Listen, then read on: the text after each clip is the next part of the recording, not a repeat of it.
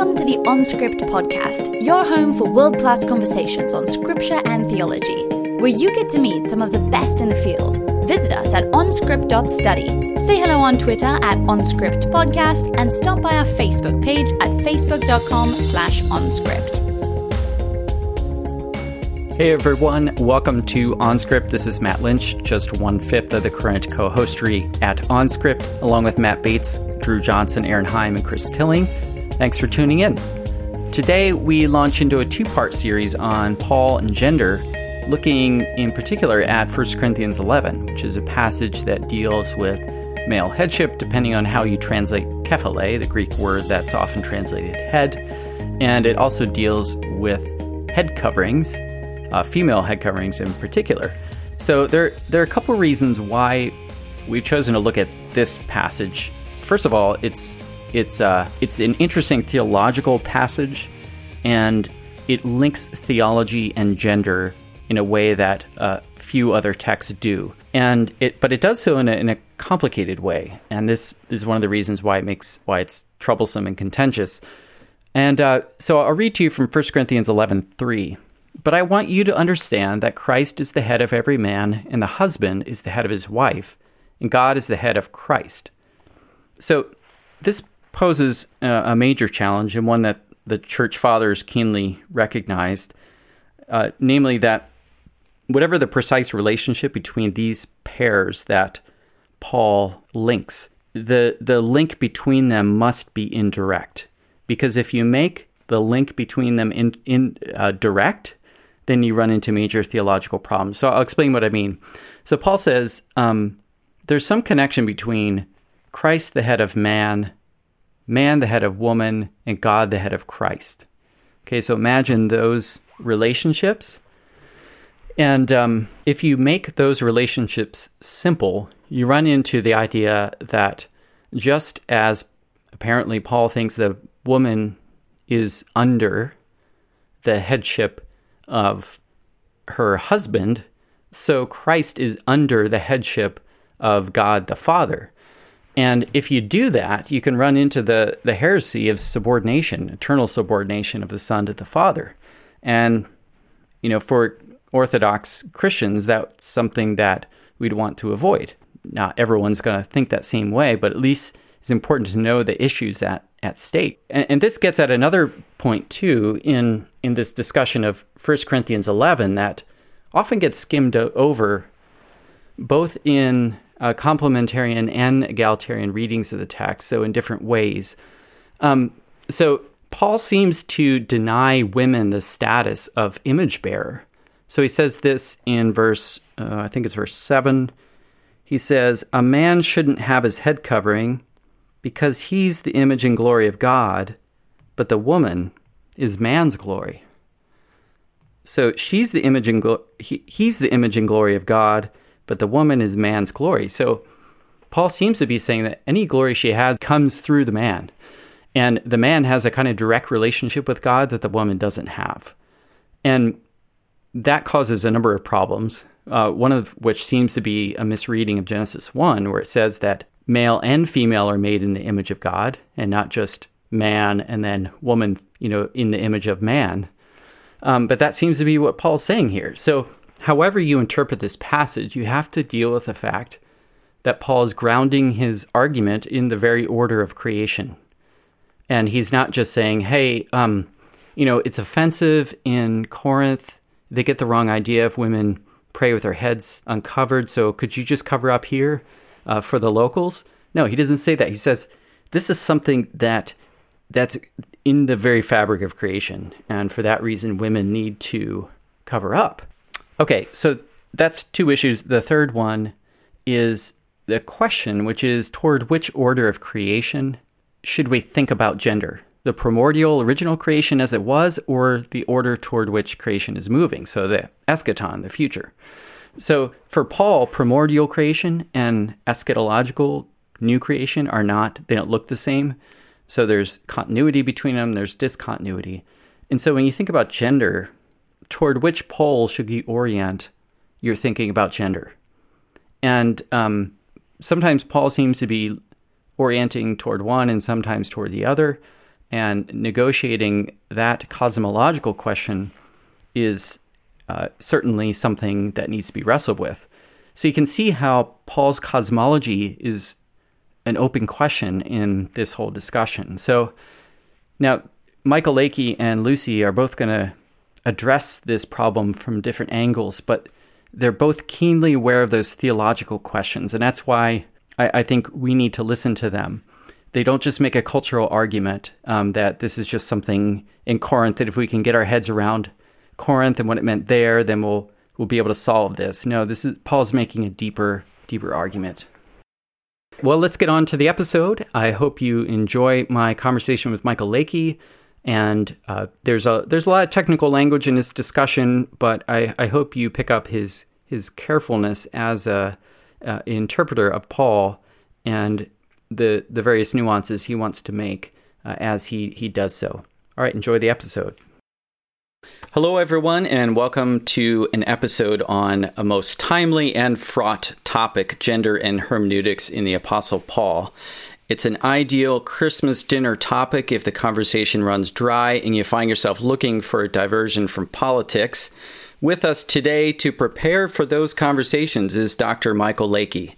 Michael is lecturer in New Testament at Ripon College, Cuddesdon, and is parish priest in three parishes in South Oxfordshire. Michael is the author of several books, one of which comes out this year, entitled "The Ritual World of the Apostle of Paul the Apostle." Uh, but he's also written Academic Vocation in the Church and Academy Today. In the book we're discussing, Image and Glory of God, 1 Corinthians 11, 12 to 16, as a case study in Bible, gender, and hermeneutics. Welcome, Michael. Thank you. Thank you. Um, now, I suppose the first thing I want to discuss is is the fact that you're from Oxfordshire, or, or you're living in Oxfordshire. Yet the subtitle of your book does not employ the Oxford comma. Um, now, was it was this an act of, of quiet subversion and nonconformity, or uh, perhaps an attempt to reach a pan Britannian audience, or what was behind that? Um, I think I, I, I. Let's put it down as an oversight.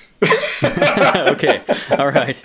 Um, all right. On, on to uh, all, other all matters. My, all of all of my Oxford peers will no doubt judge me, judge me okay. ruthlessly for missing it out. well, that's uh, judge not lest you be judged. Okay. Um, so I want to uh, ask you to walk our listeners through some of uh, your journey into the topic of Paul and gender, and to do so, uh, I I thought it'd be helpful to hear a bit about your background, um, maybe a bit about your religious background and how that fed into your uh, 2010 book, Paul and Gender, um, and and then we could kind of go from there. Oh, right. Okay. Um, well, in terms of background, um, I was raised in the Methodist um, tradition, um, and my folks became Pentecostal um, when I was about eight or nine. I then had a, a lengthy a lengthy furlough um, in which in, in which I, I didn't really participate in, in Christian faith, and then in my early twenties I returned to active faith. Um, initially as a Pentecostal because my family were, were were heavily involved with a large Pentecostal church, and then um, once I got married, um, my wife and I settled um, in the Methodist tradition, and then eventually due to a relocation and the fact that um, for a whole series of you know historical and cultural reasons the Methodist Church isn't doing particularly well in the United Kingdom. We ended up going to our local Anglican church which was a large evangelical church. Um, and and since then since then um, I my my theology has moved uh, quite considerably towards the Anglican Catholic tradition and so that's kind of that's that's that's a, a kind of potted summary of, of where I've been in terms of how religious background maps onto the project. That's actually quite a tricky question because on the one hand, Methodism was a kind of community in which the ministry of ordained and non-ordained women is just not controversial. Um, and um, but on the other, patterns of interpretation you know questions of how you get from the Bible to doctrine and from doctrine to the church tradition and from church tradition to church practice. And more importantly, warranting all of those moves that's been a persistent question for me since my Pentecostal days. It's just something that um, has kind of been with me since returning to active faith in my early 20s. Hmm. And, and, so, um, what was it that, that kind of drew you back into the faith in your 20s? And then as you did so, how what was your relationship with Scripture like as you moved from Pentecostalism to Methodism to Anglicanism? Um, oh, that's a that's a, that's a that's that's an interesting one. Um, I mean, I came I I I came back to faith for what were deeply existential reasons. You know, it, it's it, it um, um, one has a sense of one's own insufficiency. You know, the the, the world is a a, a, a lonely, um, hostile sort of place without without God, and um, and my part in making it that way was, you know, increasingly clear to me, and so and so in, in many respects it was a it, it was a kind of classic you know, very Protestant. You know, I, I, I, came to a sense of my own sinfulness and insufficiency. Um, very Protestant sort of return to faith. In terms of how Scripture pans out in that, um, um, well,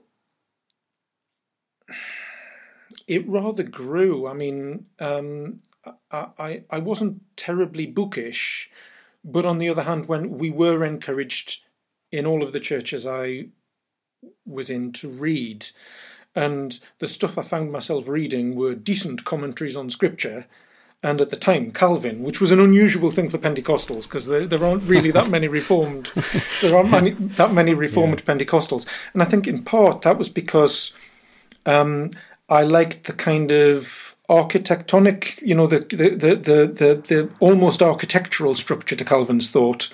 Um, which you get in good theological systems. And so I've always um, I've always found myself thinking um, about the stuff that I read in terms of you know systems and you know how do, how does this work out in terms of X or Y or Z, and um, and it was qu- quite a natural thing to take that and just begin to read scripture systematically and critically. Hmm. Hmm. And and so um, you know you've so in your move from Pentecostalism to uh, Anglicanism now, um, you part of the part of that journey was grappling with the evangelical method of reading scripture even though you've now moved beyond that so um, at the time you wrote this book 2010 was that something you were still in the process of of grappling with or what, where did that sit in the your journey um, it was it it it was towards the end of that process, I think. Uh, um, I wouldn't have described it that way at the time. I wouldn't have described it that way at the time, but I can see when I reread the book that I was thinking in terms in in in terms. I'm um, you know one of the things I'm really very interested in, and I mentioned several times in chapter six of the book, is reading scripture in the content in in the context of the communion of saints, the the, the Christian community in its widest possible expression, um, and particularly in relation to interacting with creedal expressions as a manifestation of those sorts of interpretative impulses. Um, I don't think that that's necessarily a non-evangelical thing, because people like you know Thomas Oden you know, in his his his paleo orthodoxy project was in many respects a similar kind of thing, trying to read trying to read scripture as a small c Catholic who happens to be in Thomas Oden's case, I believe he was a Methodist evangelical, wasn't he? Hmm. That that sounds about right. Yeah. Yeah, and so and so so in that sense, so in that sense, um, the sort of engagement that I wanted to do with the Church Fathers, with the philosophical tradition, with the medievals, um, which doesn't really get foregrounded in the book, was part of the reading that I was that I was doing in the background. Yeah. So um, I don't know if this is simplifying it too much, but uh, I suppose a difference with Oden would be that whereas Oden is saying, hey, the early church fathers have so much to offer. Look at all this amazing stuff. You're you're sitting there saying, "Hang on a second. Evangelicals, of which he is was one, um, are saying we start with Scripture. So how do you get from we start with Scripture to look at how great it is to read with the church fathers? Is that the kind of thing you were grappling with? Um, yeah, I mean the the the the the issue for the issue for me was um, the issue for me was that um, the reading approaches that you get in the pre-modern period are just that bit more varied. Um, they're often quite interesting um, for th- for that sort of reason, um, but they're also um, they're also shaped by slightly different impulses, um, and the illustration I sometimes use with my the illustration I sometimes use with my students is the illustration of um, of putting a putting a, a, boat or a ship at anchor. You know, and and and um, and the and if you if you make the anchor very short, if you make the chain to the anchor very short, and the tide rises, then you get pulled underwater if you make the chain too long and the tide goes out, then your boat picks up momentum and you end up pulling it to pieces. You know, there's a there's a kind of interpretative wisdom that's at play that's that's about what what all Christian traditions do in different ways, which is seeing individual statements in Scripture in the context of the analogy of faith. Um, and um, and less as the product of a particular set of interpretative methods or dispositions. That it's it's fundamentally a, a constructive theological project. Um, in terms of um, the period when I was writing Image and Glory of God, the constructive part of the project was was still was still forming. I think. Yeah, I, th- I think I think that's apparent in the book. Not not that it's ill formed. It's just you, you kind of get to it toward the end of the book, and it's it felt like suggestions toward a constructive proposal, and and and so I'll be interested to hear you know where you've taken that. But I, but I, I want to jump into um, the, some of the claims in the book, one of your more controversial claims, and then I'm hoping we could move out from there to consider some of the the larger hermeneutical questions. So a key plank in your book is that 1 Corinthians 11, and for our listeners, that's the, the famous uh, headship and head covering passage. It's probably what it's most known for. Uh, we see Paul articulating a gendered cosmology, and that term cosmology is really important, in which women are, quote, metaphysically subordinate to men. So, in other words, he's, he's not just making an, a cultural argument that. Um, women need head coverings because otherwise it's offensive and or people get the wrong idea in our culture. Um, but instead, women need to physically mark their ontologically subordinate status on their heads in order to protect male honor and privilege and status. So, what is it um, in the text that makes you convinced that Paul's not just making a kind of cultural argument, a contextually limited argument? Um, Oh, um, can I go back to the beginning of that of, yeah. of that, that, that question sure, and sure, try and try, try and take it kind of stage by stage? Yeah. Um, um, if by plank um, the um, you're, you're, you're meaning major claim, then absolutely, I would I would agree that that um, that that's a that's a major claim that I'm that, that I'm making about Paul's beliefs about the words that he writes.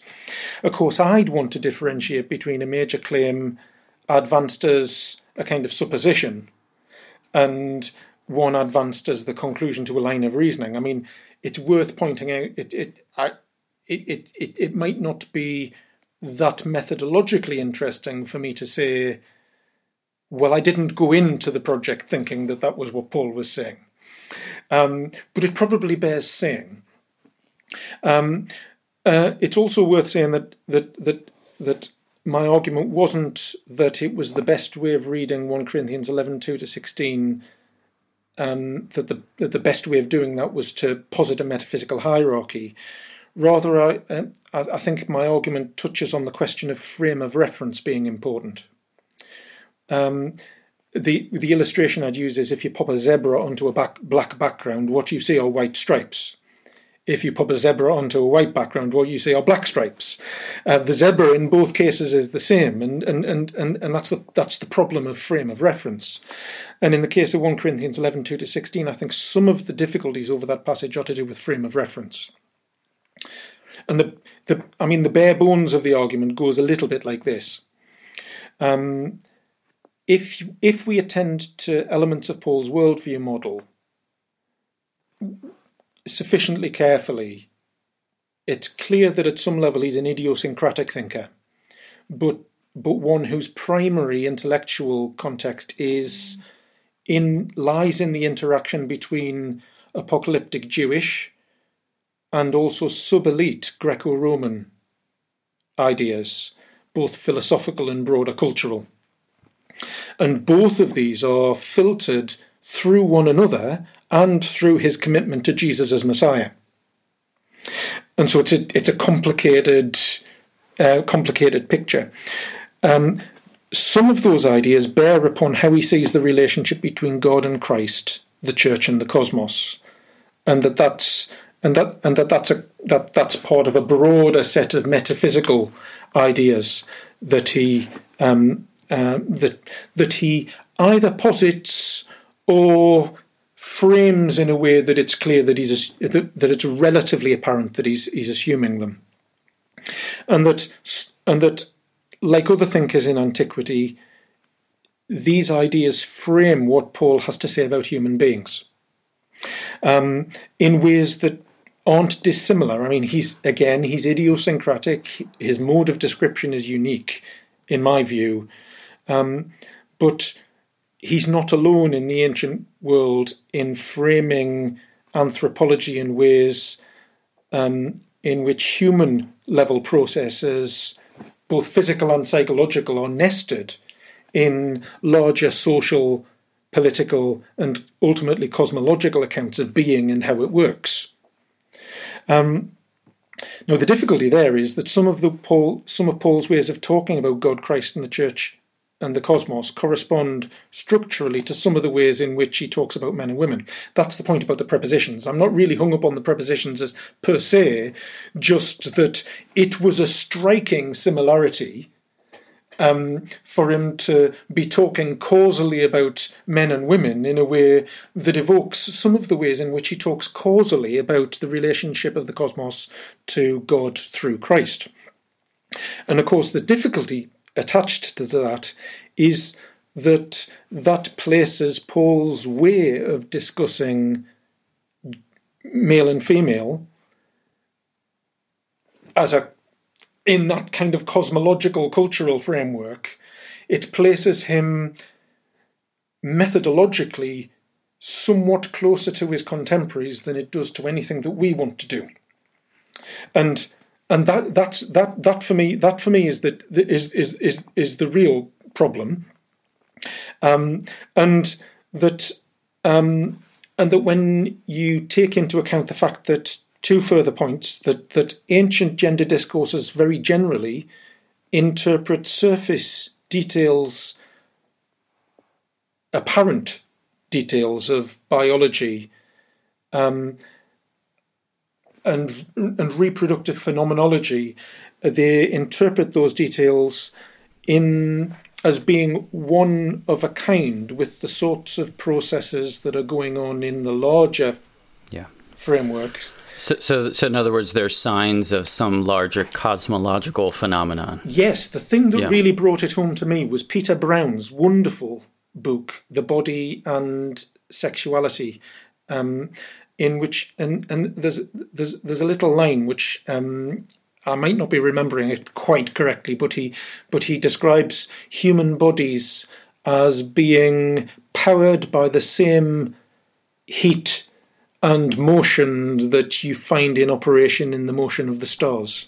Okay. Yeah. You know. So so so as uh, and I guess to sort of um, connect it to what what what Paul's up to um, you, you, were suggesting then that in a way, we can we can see an interaction between Paul's larger cosmology, yes, and his his anthropology, yeah, um, because people the, the the activity of people and the physical makeup of men and women are signs of some larger metaphysical reality, yeah, cosmological reality. Yeah, yeah the, the, the yeah. Micro realities participate in macro realities. And, and this is why um, to go back to my earlier question too, Paul's not making a, a culturally contingent argument like, "Hey, uh, Corinth, um, you know, this is our practice here. Could you just not offend people in Corinth?" Like, he, he it's it's not that simple. I'd I'd I'd want to parse that question slightly. I'd want to okay. parse that question slightly. Because, Parse away because because um, I think whether or not my reading of Paul is right, you can definitely make the argument that Paul was interpreting from culture. Um, we just aren't. It's just if I'm right, we're not able to make the case that Paul understood himself to be doing that. Mm-hmm, mm-hmm. Right. So, so he, he's he's his argument, of course, is culturally contingent, but he didn't see it that way. And That's then there's the uh, all, yeah, right, yeah because and this gets at the whole like culture was nature point as well, right? Well, well, it's it's it's the same for every culture. I mean, I'm, I'm, i mean, part of the reason for this, part of the reason for that is is that culture itself isn't isn't a metaphysical vacuum. You know, that that that, part part of part, part of the symbolic order of a culture is a particular way of believing about the world as the way in, as as as the theatre in which the ways in which we act in the world are, are lived out. You know, and, and so it's it's very difficult to have an anti metaphysical culture, which might actually be part of the problem that we're in at the moment. Hmm. Good. Well, um, and uh, so so let's let's park that for a moment. I want to come back to it, but um, I want to talk for a moment as well about uh, the evangelical hermeneutical method, which we've touched on already, and and I was thinking about a time in in high school, uh, or when co- I was in university and I was teaching high school kids. First Corinthians. I have no idea why I decided to take them through the whole book of First Corinthians, but I did, and um, and I came to this passage, and I remember I can sort of picture the room, and uh, and if I had to reconstruct my hermeneutical method, for approaching this passage, it was something along the lines of this text is really confusing. I know that in our church, we don't practice women covering their heads. And so, um, how do I how do I get from this confusing text to our current practice? And that's that's how I then tackled the First Corinthians. Now that was now maybe I'm an anomaly in the evangelical world, um, whereas most people start right with Scripture and let it challenge their own practices no matter what. But um, it, you, you were touching on this process, um, uh, the, this process of of doing um, exegesis and hermeneutics from from uh, within an evangelical context. So, what do you observe um, among evangelicals in their kind of hermeneutical method and process. Um, and what does that process look like? Oh, that's that's that's a that's a big question. That's uh, um, and I don't know if this I don't know if this answers your question, but um, but I think I, I could say a few things that I think are important about the story that you've just told. I think at one level, I'd want to say um, we all have our cognitive biases, and they arise simply because we encounter a topic and we're not un- we're not unmotivated. Um, and I think there's there's there's good ethnographic evidence, for instance, that the process that you've just described, which is partly reading forward, but also partly reading backwards, is something that we all do. We we triangulate. And um, there was there was an ethnographer called Sally Gallagher who wrote a, a an absolutely brilliant book a few years ago uh, called um, Evangelical Identity and Gendered Family Life. It was an ethnographic study of the way in which evangelicals who believed in headship actually lived. And the, the fascinating thing about it was that, you know, that, that evangelicals, even headship evangelicals, for the most part, live as egalitarian moderns. Yeah, yeah. Um, I, I, think you alluded to that in yeah, the book. it's just and and and and and that's because that's that's that's because we we receive the culture in which we live in many respects as a given. It's it's it's not so much seen as it's the framework by which we see, and um, and you know that that that's that's a very natural thing for, for for us to do and it's not really an evangelical thing for us to do it's a human being thing for us to do. You know that we we we we op, we read on the basis of heuristic frameworks. Yeah and so so it's about kind of maintaining the symbolic status um this is the authority of the man yeah.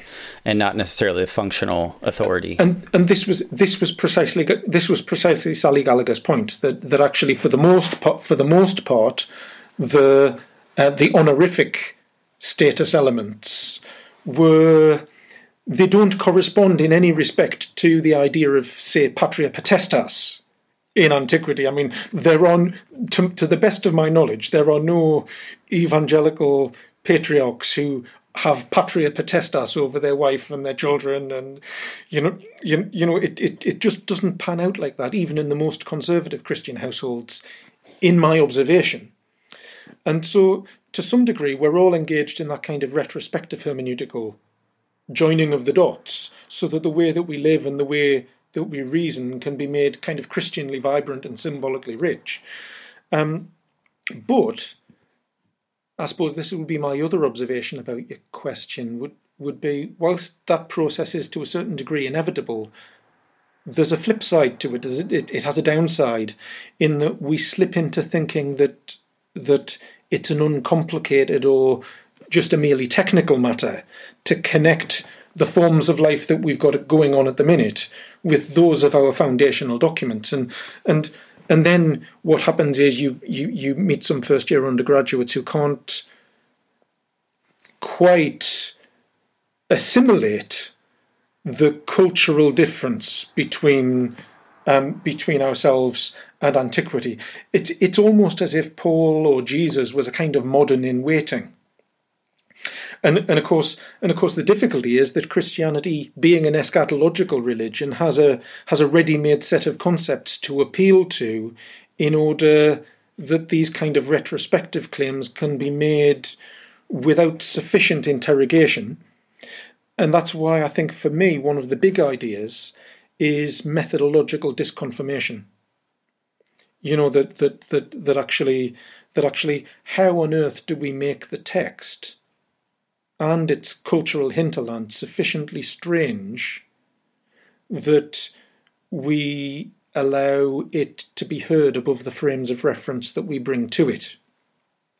Now, historically, historically, actually, that kind of that kind of thing has been a big part of evangelical hermeneutics. You know, that's that's what how, how so? My, well, that's what by my reading, that's what by my reading doctrines like sola scriptura are primarily about. They're, they're a form of they're a form of methodological disconfirmation that holds in check the capacity of the church to take scripture in ways that scripture won't tolerate.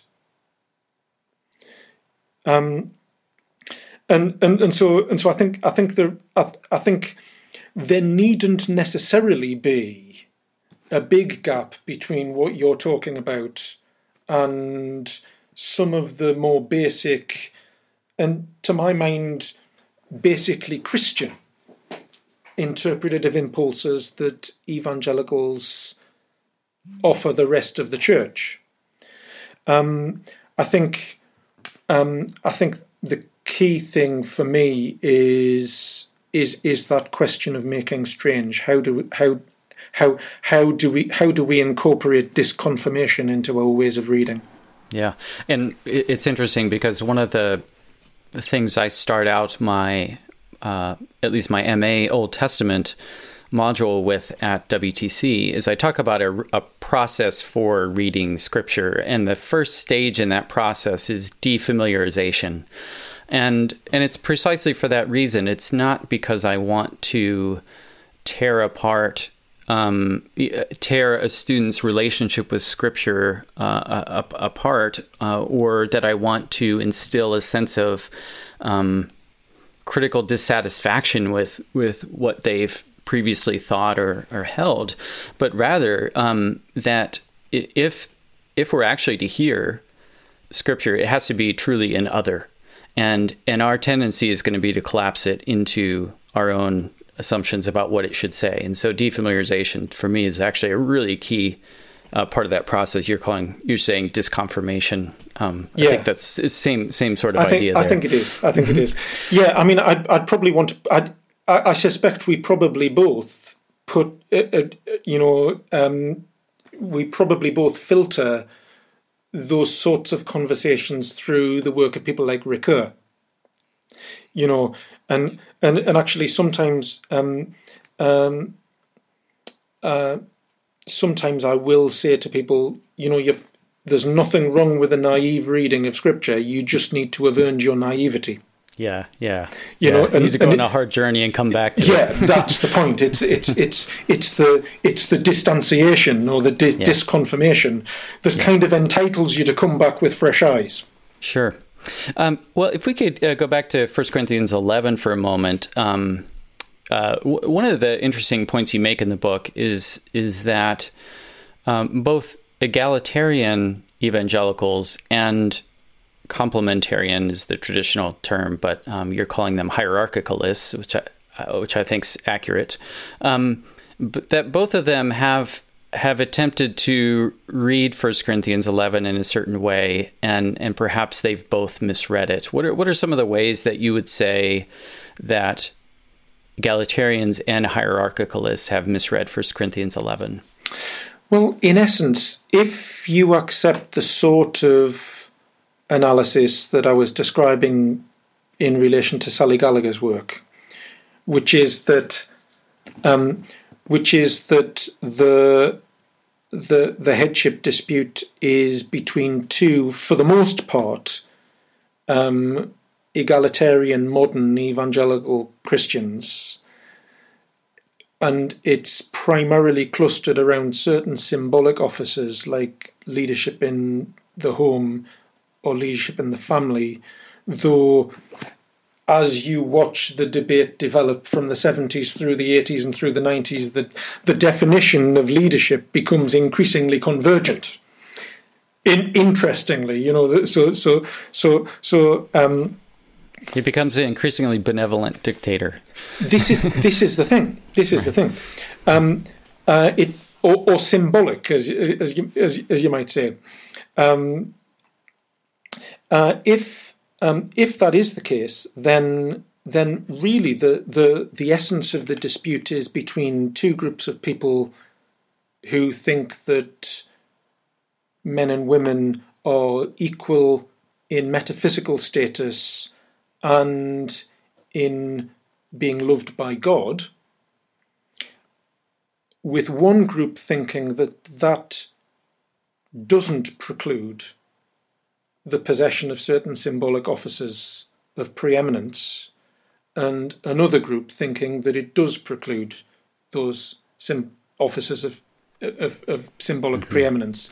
So, so equal in status before God, but yet difference in role is yeah. how the debate is is that's, framed in a complementarian. That's that's exactly that's exactly how it's framed. Now, now one of, one of the areas one one of the areas that um, that I've suggested that I didn't consider in the book. But one of the big differences between um, antiquity and modernity, I think, is has already been mentioned, which is the the legal status of fathers and husbands in antiquity just differs vastly in many respects from the legal status of fathers and husbands in modernity. And we don't live like we have patria potestas. Um, and we don't and and when I treat when when I treat my wife and my daughters well, I'm not treating them well as a kind of redemptive concession. You know, here I am with patria potestas, but I'm behaving Christologically you know, I don't think about it like that. I'm just behaving like a human being ought to behave in our cult as our culture construes it. And so, and so, I, I it, it, it doesn't, um, it doesn't come across as particularly redemptive, though, of course, in the vast swathe of history it is. But that would be one area of difference. Um, another area of difference would be we've already mentioned the fact that um, that I think that Paul situates gender within a hierarchical metaphysical account of the cosmos, and that the hierarchy runs right down the middle of the human gender distinction. Um, and that's something that neither conservative um, complementarians nor egalitarians would sign up for. Yeah, do you think a um, an this idea of an equal status yet difference in role is conceivable for within Paul's world? Is that is that kind of distinction possible? Oh, that's that's. I'm glad you said within Paul's world because actually, at some level, at, at, at some level, as a kind of abstract logical exercise, of course, you can conceive of situations in which somebody who's functionally, you know, occupies one role is not um, is not metaphysically superior or inferior to to those to those whom whom they exercise that role over. It, it, of course, at that level, it can be coherently asserted. I probably wouldn't assert it.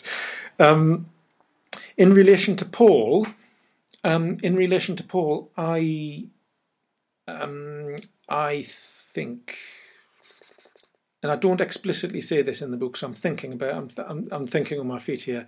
Um, I suspect not.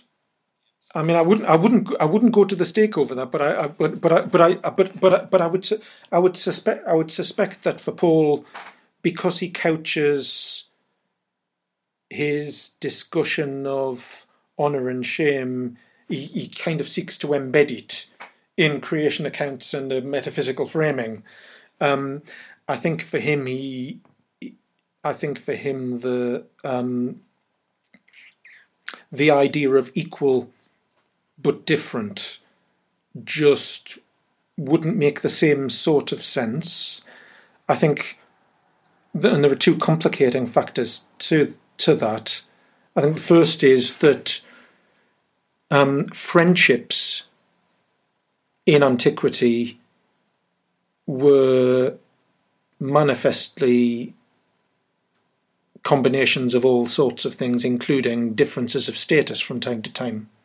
You know, you could be friends with somebody who was of a higher status than you, um, but that panned out as a slightly different sort of thing than being friends with somebody who was your peer. Um, and I think that's a one thing that relationships, re- relationships and status were much more complicatedly negotiated in antiquity. I think as well, it's almost impossible to have a conversation about equal but different in any kind of Western modern context and not hear echoes of you know Jim yeah. Crow. Yeah, exactly. You know, yeah. It, I mean, it, and, well, and, and, this is this is of course how mm-hmm. that sort of how how mm-hmm. those sorts of statements are received. Yeah, and and and I guess uh, uh, maybe one. I'm just thinking out loud here, but with with Paul's description of slave master relationships, um, he doesn't, to my knowledge, ground that in in the same cosmo- cosmology uh, that he does in uh, male female relationships. And then he sees within the ecclesia slave master, you know, presumably calling each other brother and sister. And so that might be another uh, case where there is a, a difference in. I think so status and role. Yeah, I, I, think I think so, and, and and actually that would be a really interesting point of comparison between, say, mm-hmm. Paul and Aristotle in Book One of Politics. Mm-hmm. You know, because the whole point yeah, in exactly, you know, you know, yeah. in, in the whole point in um, yeah. people are in, made inferior for a reason. Yeah, yeah, yeah. Why why are barbarians suited for slavery? If you're Aristotle, well, it's because they live they they live without status. They're you know they they're, they're an entire nation of slaves. Um, and and and Paul never makes that sort of statement about the Gentiles, to the best of my knowledge. You know. Um, I, w- I want to just switch gears for a moment and see if you're up for a speed round. This is when I, I ask best. you. I, so I, I ask a question, and then you get uh, about uh, five seconds to answer. All right. Um, and uh, all right. So here we go. What do you consider to be the most important book in biblical studies in the last 50 years? 50 years. Um, Paul and the Gift by John Barclay. I love that book. I think Right, he's absolutely fabulous. That's about the four, you're about the fourth person to say that. Yeah, that's Um, groundbreaking. Yeah. What about the most significant theology? Most significant theology. Oh, um, oh, that is so tricky. Um, in Anglican theology, I think one of the most uh, clever theologians that I've read is the uh, is the theologian Sarah Coakley. Oh yeah. Okay. I think she I think she is an outstanding scholar. I don't always appreciate everything that she writes, but uh, but but I just think she's I just think she is superlative. Okay. Do you think there's uh, extraterrestrial life out there in the universe? Uh, possibly. Okay. Ooh, ooh, uh, you need to commit. Yeah, go on. Why not?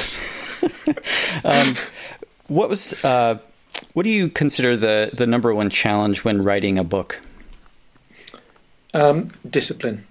Discipline. Okay. Write little and often, and you'll get the job done. And is that what you tend to do?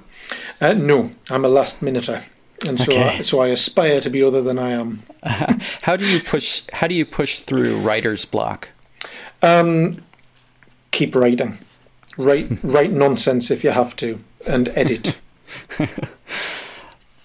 Uh, what, what's the what's the uh, kind of nonsense uh, Latin lorem? yeah, ipsum? that. Yes, yes, yeah. You yes, could just write yeah, that. Yeah, All just edit that. All right. Um, all right. Here's a joke. Um, actually, yeah. What's gray and lives behind a rock? no idea. You, you've talked about this already, actually, in our interview. Oh my. Well, you, you didn't talk about it in this form, so it's a melted zebra. Oh my goodness. All right. knock knock. Who's there? No one. No one who. Very good. What's what's one idea in biblical studies that you think needs to die? Oh my. Um,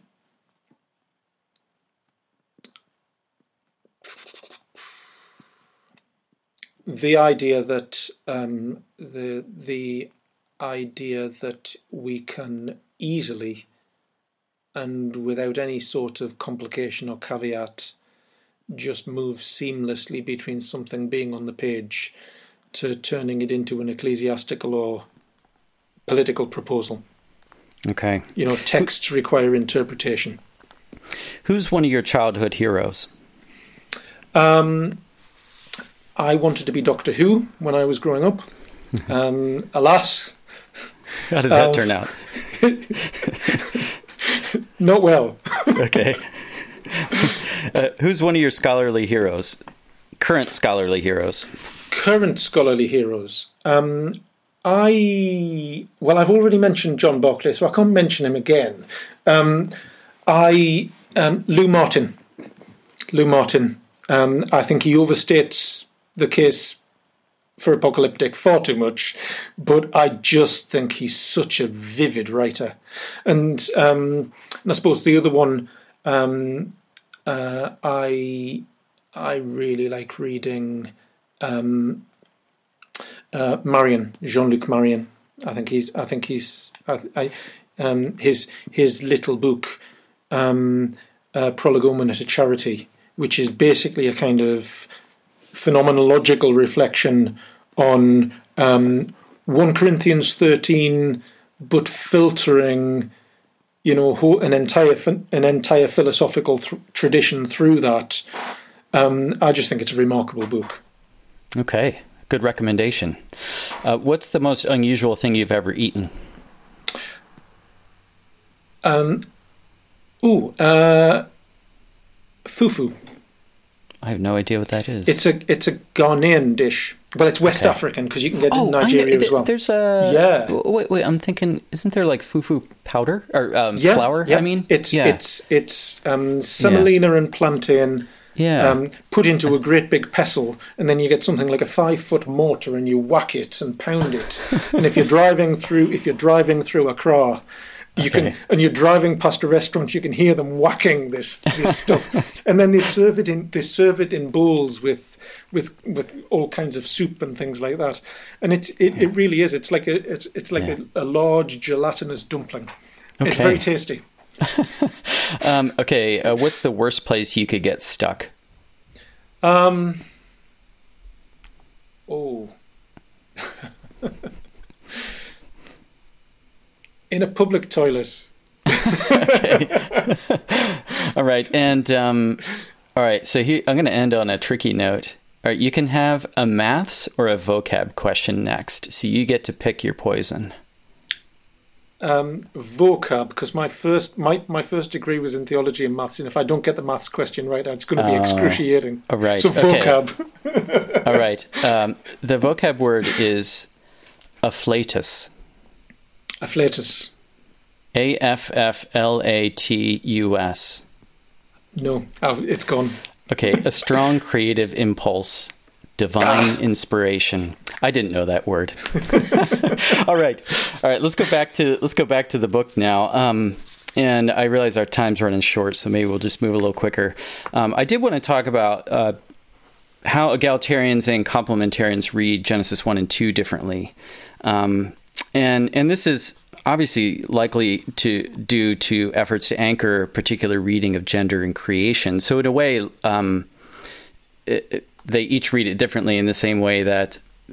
For precisely the reasons that Paul did, because there's this sense that anchoring in creation makes it permanent and and uh, forever binding. Um, so egalitarians are going to highlight the ways that male female are equal, and complementarians want to argue that male authority and headship precedes the fall. Um, who do you think has the better reading of Gen- Genesis one and two? Oh, that's um, that's such a tricky question because I think um, because I think actually the the distinctions that you get between egalitarians and complementarians at the level of their reading of uh, creation um, are really quite slight and quite subtle. I mean, it's it, it it at one level, it's kind of like the distinction between infralapsarian and super supralapsarian Calvinists. I mean, it's it's it's a very niche kind of it's a very niche kind of um, kind of disagreement, and um, and I suppose I suppose for me the key question, the key question is, um, or rather the key issue in that in that debate is, um, is patriarchy i- i- is there a kind of pristine patriarchy um, or not? Is it a function? Is it a function of the fall? And I would say that um, uh, I would say that in regard to their reading of Paul, which is which, which is where I, where I would feel most competent to comment. I think it's interesting that Paul does not, on this issue, venture into Genesis three. Right, right. Yeah. Hmm. And, and and of course that that has that that that that does some interesting things with Paul, because of course because of course at one level in one Corinthians eleven Paul doesn't venture into Genesis three, in his just in you know verse seven it's an allusion in um, to uh, Genesis 1, 26 to 28. Verses 8 and 9 are an allusion to Genesis 2, but there's no reference to Genesis 3. Um, and, and of course, that works out in, in, in one way in relation to 1 Corinthians 11. But actually, there's a really interesting there's a really interesting um, counterside to that in 1 Corinthians 15, where Paul's comparing in the midst of an Adam Christ comparison. Um, he talks about Adam being from the earth's dust and Christ being from heaven. Well, of course, his description of Adam there is not from Genesis chapter three either. And of course, one of the one of the most interesting things to to that that that provokes it, one of the most interesting questions I think that arises from that is is the question of whether for Paul a pristine creation is necessarily a creation that is approaching its telos. Hmm. Yeah, know, I guess it, this gets at another question I had related to that, which is whether um, Paul sees the telos, how, how he sees the relationship between the the beginning of creation and where it's headed, and if he sees a distinction there. Um, that would be my that would be my view. That would be my view. That that um, in fact that's one of the things that I've argued in the metaphysical section of the next book, which is which which which is that um, which is that Paul, and I don't think he's alone among New Testament writers, is that Paul understands um, eschatological recapitulation to involve cosmological promotion. So, so if that's the case, then how how can it be that he's anchoring something in the the first creation if it's already being unhinged from that original anchoring and moving somewhere else how is that anchoring at all binding um, well, I or think, am I getting that wrong? no, no, no. I mean, it's it's a very important question. It's a very important question, and um, and um, I can tell you how I can tell you how I address that in the area of um, of Jew and Gentile and um, and male and female, which is that which, which is that um, Paul gets quite exercised in several places about the possibility of Gentiles being included, because there's no question, even among Paul's opponents, of them being excluded. Um, of Gentiles being included by becoming Jews. You know, Paul Paul does not think that the, the inclusion of Gentiles is is is in, including them as Jews. You know, they're they're included qua Gentile. Um, and there's a similar sort of thing that I think goes. There's a similar sort of thing that I think goes on in um, in some of his, his his gender materials. That that um, that part of his anxiety is part of his anxiety about this particular issue isn't just about the kind of practicalities of how to live in an honorific culture, or indeed how to perform the metaphysical hierarchies of the of of, of pristine creation or fallen creation or whatever. Um, it's also it's it he's also got one eye on the potential on on the potential problem of it's a semiotic problem to say that the voice of God can reach all of creation only by abolishing certain bits of it. Hmm. Well, you'll have to say that again for me. It's a, it's, a semiotic problem to say that the voice of God reaches all of creation, the depths of every hierarchy, only by the abolition of the hierarchy qua hierarchy. You know, and that isn't what Paul does with Gentiles. They're included as Gentiles. And so, and so in, um, and it isn't, incidentally, it isn't what he does with slaves. You know that that that that, that actually that that actually um, his his his argument in relation to slave slavery seems to traverse a similar sort of uh, sim- similar sort of logic. Um, and so, in that sense, um, so in that sense, I think I think Paul is navigating a set of problems which is how do you sig- how do you signify the transcendence of the eschatological state in a world in which, somatically at least, people are still framed by a new age that has at best been only begun in the resurrection of one man. And, and in relation to uh, an earlier pristine creation, so you have three yeah, reference points. Absolutely, and, and so it's a it's a it's a complicated problem. Yeah, yeah, yeah. yeah. um, well, let's. Uh, the other thing I, I want to make sure we touch on is is the uh, the Trinity question, which we really haven't, which is a big part of your book. Um, and, and we haven't really dealt with. Um, so, of course, there's a there's a whole debate within evangelicalism about uh, the relationship between the the Trinity and male female yeah. uh, relationships. Um, and one of the things you say in your book is, quote, the gender and Trinity argument, and I assume that means within evangelicalism, is internally, indeed, basically incoherent. Um, and first of all, how is this so? Um, and how have evangelicals either leveraged or appealed to the doctrine of the Trinity in debates about male authority? Um, well, I think I, I don't I honestly don't think that evangelicals wanted or intended to be arguing about the Trinity. Um, I mean, if you were to make a list of things that evangelicals agree upon, you know, the Trinity would be quite high on that list. Um, and um, and and and I think the reason it ended up that way is because of a particular sort of interpretative politics, which is that which is that if you and I are having a debate, um, if you and I are having a debate rather than a kind of genial conversation, um, then um, and especially if we have a pastoral concern for third parties who are either privy to or onlooking that debate, um, then we're going to want a decisive conclusion we're going to want a decisive conclusion. And when you get something which is when you get something which it which has proved itself to be exegetically indeterminate, um, when you get some by which I mean you know people just don't find the exegetical arguments on one side or the other decisive, and um,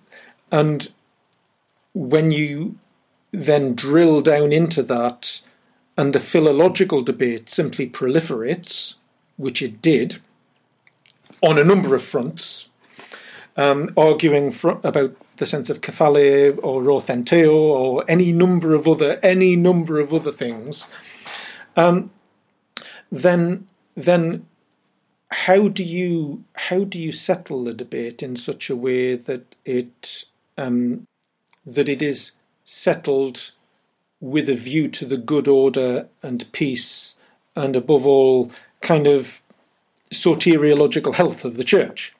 And so I think I think I think in both cases, in both sides um, have a have a vision of the good that they're pursuing, and find the indeterminacy of the exegetical and philological debates frustrating, and the the the rhetorical political move that most people would do in that instance is to find agreed territory that is more serious and nest the debate that we're having in that. And so, and so. So that agreed you know, territory in this circumstance supposedly was the Trinity. And well, it's that, two things. Yeah. well, it's two things. It's two things because because for the most part, you know, evangelical complementarians raise the question of the authority of Scripture. So they raise the question of the authority of Scripture, um, and evangelical um, uh, egalitarians have repeatedly returned to this question of subordinationism. Um, and um, and actually, and actually, there's a, an additional complicating factor in the rhetorical politics to do with that, which is that um, the distinctive development of post-fundamentalist evangelicalism in the World War II period and particularly the repeated kind of iterated crises that it's gone through over the question of whether cultural engagement implies revisionism um, has meant that the that there are conservative and revisionist wings in the movement, and actually that plays into the rhetorical politics in really quite an, a, a difficult way. Because imagine you um, think about it this way. I mean, you've been told for years that yours is the tradition that's the revisionist tradition. How delighted are you going to be that there's a kind of ironic reversal? Yeah. So, so in other words, now um, the Yeah. supposedly revisionist tradition can say, "Hey, we're holding on to an orthodox Hang on a doctrine minute. of the Hang on a Trinity in the face Yeah. of." Um, and and not all of our listeners are familiar with this, but but there has been posited by some complementarians a uh, a, a functional subordination within the Trinity of the Son to the Father. That's precisely what they're arguing. That's precise. That's precisely what they're arguing. And um, now, now, I think, I think, as a as a as a rhetorical political device, I think that is unfortunate, and it's unfortunate when it's done in relation to the doctrine of Scripture.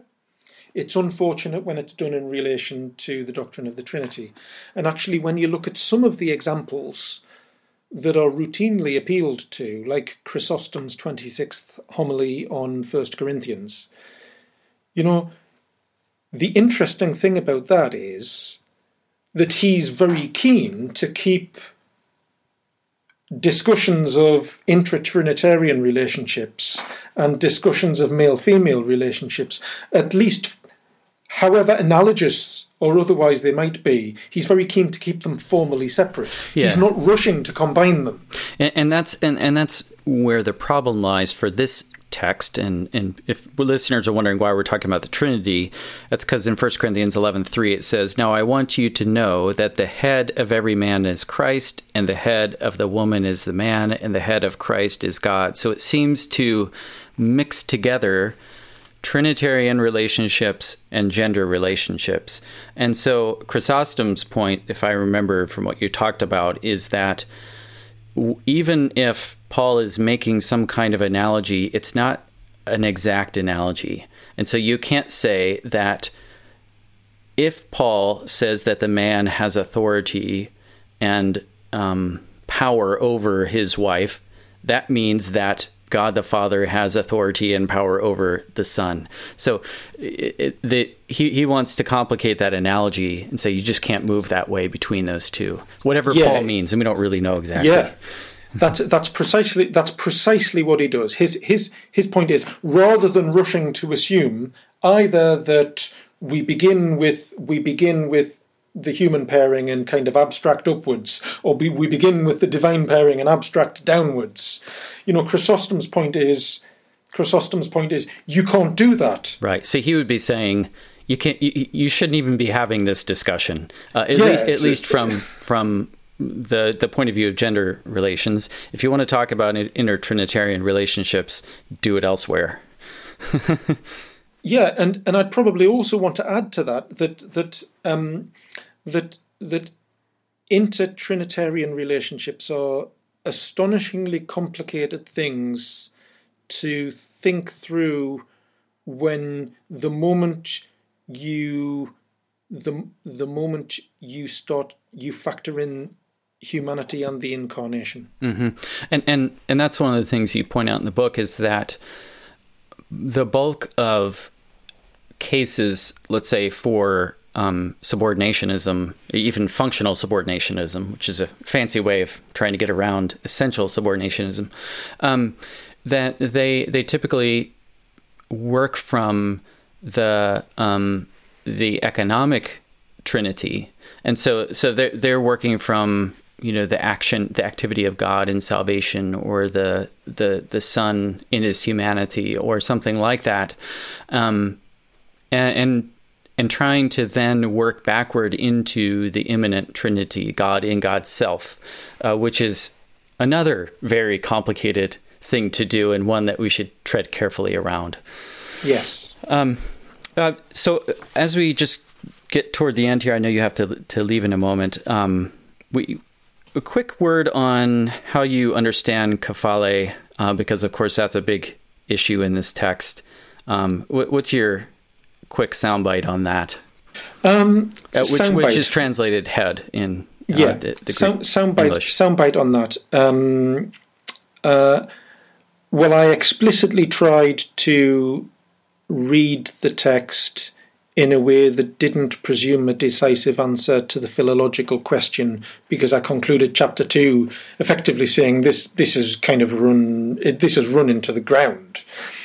Um, um, I think um, I think the, the the the issue that is at stake is not the question of whether head as a metaphor when applied to human beings could or could not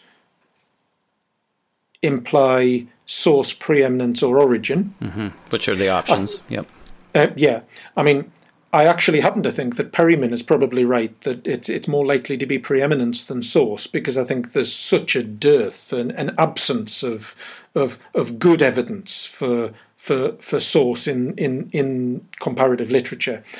Um, the, the the question for me isn't isn't whether the question for me isn't whether the metaphor um, uh, could could mean could mean source origin or preeminence. The question is whether is whether in the context of a passage like 1 Corinthians 2 11 2 to 16 the term implies the absence of authority or precedence of honour in other parts of the passage. You know, and so in so in so in a sense so in a sense I'd I'd want to say it would be it would be very very very devastating to my argument if somebody were to come along and find a kind of missing text in Herodotus or something like that, you know, where he uses the word kephale to refer to the to the word source and not ori- eh, source and not authority. You know, because because in that sense, because in that sense, you could then make a cogent claim that the metaphor in eleven three, which is primarily an embodied metaphor, that the metaphor in eleven three really did genuinely counteract some of the hierarchical stuff in verses seven to ten. Sure, and and and I think one of the things you said in the book is that even um, whether it's origin, source, or author- or authority, um, it, it's however you translate it, it's a non-reciprocal relationship. So that the man has a relationship to the wife, or the the husband to the wife that the wife doesn't to the husband, and so, um, and, and which also plays into the idea that he's the image of God, image and glory of God, and she has a non-reciprocal relationship there as well. She's the glory of man. Um, and not even described as the image of God.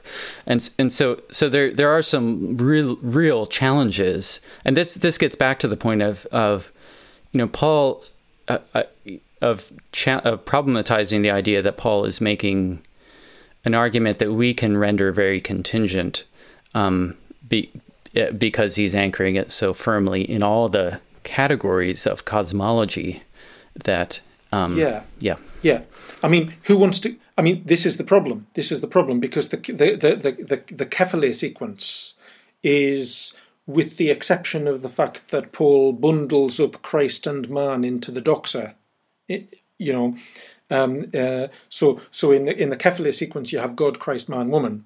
In the doxa sequence you have woman, the glory of man, man, the glory of God, and so presumably Christ is either bundled up into man or bundled up into God or bundled up into both. But either way, but but either way, those two those two movements are are not unrelated, and we might and and and we might want to get rid of the idea of headship, but it becomes immensely the- theologically problematic to start thinking about well how are we going to how are we going to interpretative, interpretatively excise all of the parts of Paul where he describes Christ as the glory of God.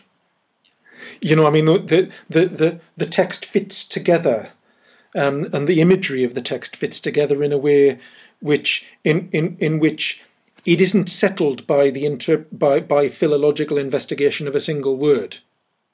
It's a bigger problem than that. Yeah. So ap- after um, you know, toward the end of your book, after doing this this kind of um, demolition job on attempts by evangelical complementarians and egalitarians to to rescue 1 Corinthians 11 from uh, its deeply problematic implications, you make your own proposal for how to read these texts productively. Um, and, and could you just give one or two highlights from what that constructive proposal entails?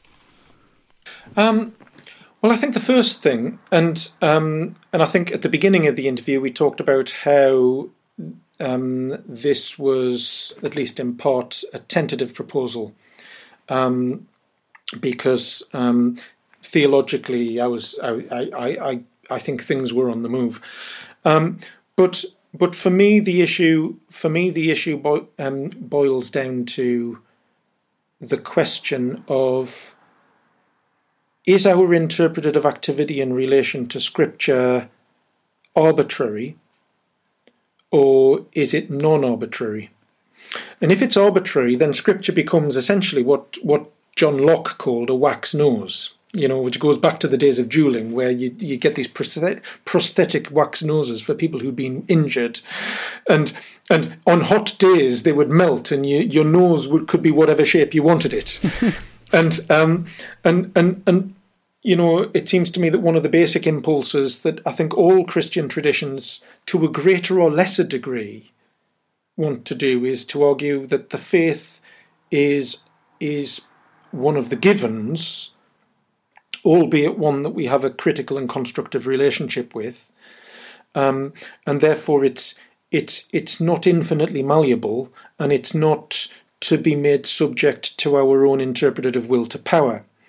And so, for me, part of that challenge is is then the question of um, how how then do you how then do you beginning with scripture iterate outwards so that you arrive somewhere that you think is is faithful to the kind of theological moves that Paul was making even if those theological moves can't be ultimately replicated identically.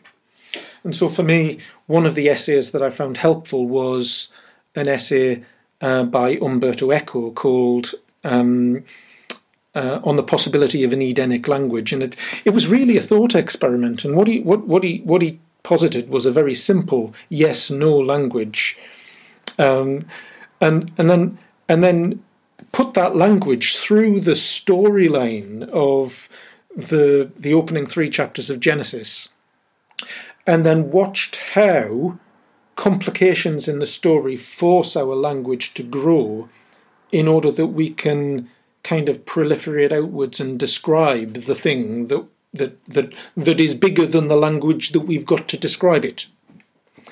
Um, and so, um, and I thought that was an interesting. I, I thought that was an in, an interesting essay, and it, it, it rather put into my mind the idea that that actually a lot of the basic mysteries of Christian faith, and I'm using the term mystery in in the in the kind of Catholic and Orthodox sense of a, a symbolon, um, the um, um, something which is a given, which is the, one of the perennial things that we come back to, that's ultimately generative of all that we do and say and think as Christians. That that some of the primary mysteries of the faith are paradoxically expressed. You know, we don't really have an adequate language to be able to frame our language about God well and actually, if we did have that language, the kind of God that we would frame would, quite frankly, not be really that big. Um, and so there's, there's a sense in which if the kind of things that Christians say about their God are true, then that, that, that automatically bears on the sorts of things that we think that we're doing when we're constructing a language. And, um, and, and actually, some of the things, like the primary symbols of the faith, because of their paradoxical and and and just infinitely challenging nature, they cause our capacity to theologically generate and construct to to to grow, but only grow well if they're kind of iterative processes of of expansion and return and expansion and return. And so and so I, I applied that in in, in, in in to my reading of of of Paul and said, well, let's read it in several passes and see what happens. And by the third or fourth pass, um, by the third or fourth pass, I was thinking that isn't it interesting how some of Paul's statements about mystery and epistemology, you know, how how um, how those interact really quite fruitfully with some of the problematic statements. And I'm using problematic not in the ideological compass sense that it's used, but but just genuinely difficult statements that he makes about cosmology and gender. Um, and um, and I kind of ended up somewhere that looks a bit like a kind of Sachkritik um, approach to Paul, which is which is that we're constrained um, the the purpose of Scripture is to constrain us in terms of the theological subject matter to which Scripture points. You know, I think that's what I think that's what people like Hilary and Augustine are doing with Scripture and the Trinity. Um, and I think what that what that enables us to do is back to my illustration of the boat it, it allows us to anchor our theological proposals in Scripture, but just as the tide comes in, let the chain out a little bit so that we can see how we get from A to B With over time. Yeah, without drowning. Yeah, without drowning. We don't want we don't want the ship to be pulled underwater. You know, we could we could win that debate, but we we're we're, we're not in a submarine. well, um, Michael, I really appreciate uh, you taking the time to um, reflect thoughtfully with me and with our listeners about this subject. And um, we'll also be keeping a lookout for your new book, The Ritual World of Paul the Apostle, which uh, is that come out this year? Or is that next year? Or how's it, that? It should be out in December. Okay, okay, fantastic. Um, so, uh, thank you so much for taking the time to speak with OnScript. Thank you so much. It's been it's been wonderful. You've been listening to OnScript, delectable conversations on scripture and theology. If this episode has brought you inner peace or lit your biblical fire, please consider a small donation of just 2 or $5 per month. Information on how to donate can be found at onscript.study/donate.